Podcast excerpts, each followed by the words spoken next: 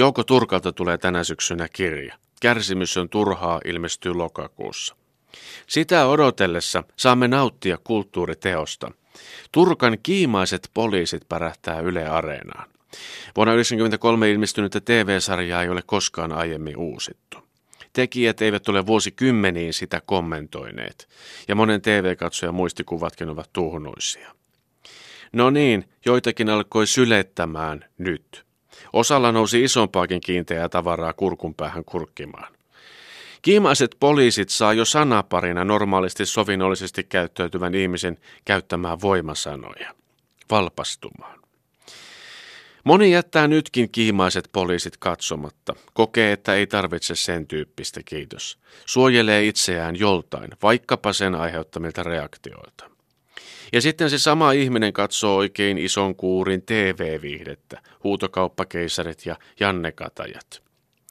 Siinä se ristiriita onkin. Melkein kaikki TVstä tuleva on viihdettä. TV on viihdeväline.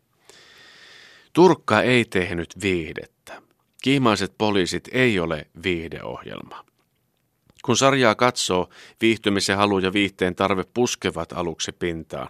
Suosalo, hehehe, ja tuo, ho ho, se menee nopeasti ohi.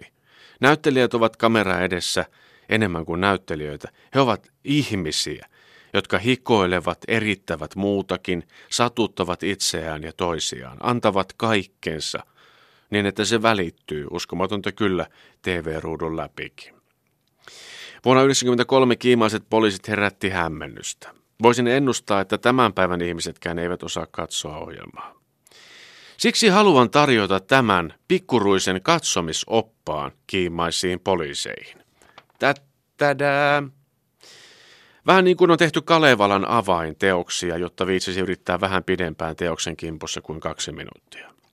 Alkuun tämä. Kaikesta kotimaassamme tuotetusta kulttuurista 99 prosenttia on niin sanottua sisäsiistiä, pikkusievää. Teatteriesitykset, elokuvat, TV-sarjat, kirjatkin. Kun tekijät vähänkään kaivelevat alitajuntaansa ja ovat täysin rehellisiä itselleen, he lähestyvät pakosti hyvän maun rajaa. Silloin tekijään iskee pelko ja häpeä. Rakastetuksi ja hyväksytyksi tulemisen tarve ylittävät oikeasti tärisyttävän tuotoksen tekemisen välttämättömyyden. Sitten mietitään rahoittajia, lipuostajia ja omaa kuollutta mummoa.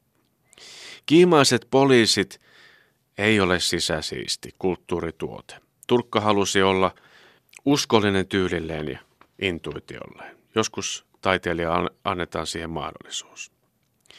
Toiseksi, sinä ystävällinen oppaan kuuntelija, kiimaiset poliisit on kirjallisuutta. Se meinaa unohtua, kun katselee lähikuvia kiimasta vääristyneitä kasvoja. Turkan päkistetyt lauseet ja ajatukset ovat originelleja ja ainakin välillä puhuttelevia. Sarjan katsomisen alle voit lukea vaikka Turkan parhaan kirjan aiheita. Se virittää olennaisen äärelle. Kolmanneksi, sarjaa voi katsoa alitajunnan tuotoksena. Minkälaisia me ihmiset olemme, kun kaikki ulkokultainen käytös ja tittelit on riisuttu pois? Mikä meitä ajattaa? Minkälaiset vietit ja alkukantaiset ajatukset ohjaavat meitä vieläkin tekemään valintoja, vaikka miten olisi digitalisaatio pitkällä? Neljänneksi vielä tämä kiimaisten poliisien katsomisopas tarjoaa yhden. Sarjaa voi katsoa mielenterveyden näkökulmasta. Kuka meistä on mieleltään täysin terve, kuka sairas? Miten jokainen meistä voi olosuhteiden niin kirnutessa murentua kuin Marie keksi ja sairastua mieleltään, ainakin tilapäisesti. Turkan opetuslapset näyttävät kuvassa hulluilta, mutta miltä sinä ja minä näytämme silloin, kun me olemme menneet ihan oikeasti rikki ja kamppailemme henkemme edestä? Ja onko sillä sillä hetkellä väliä, miltä me näytämme? Ja muista vielä, katsomisen voi myös keskeyttää, loikkia ulos hymyillä ja ajatella, että just nyt minulla menee oikeastaan aika mukavasti.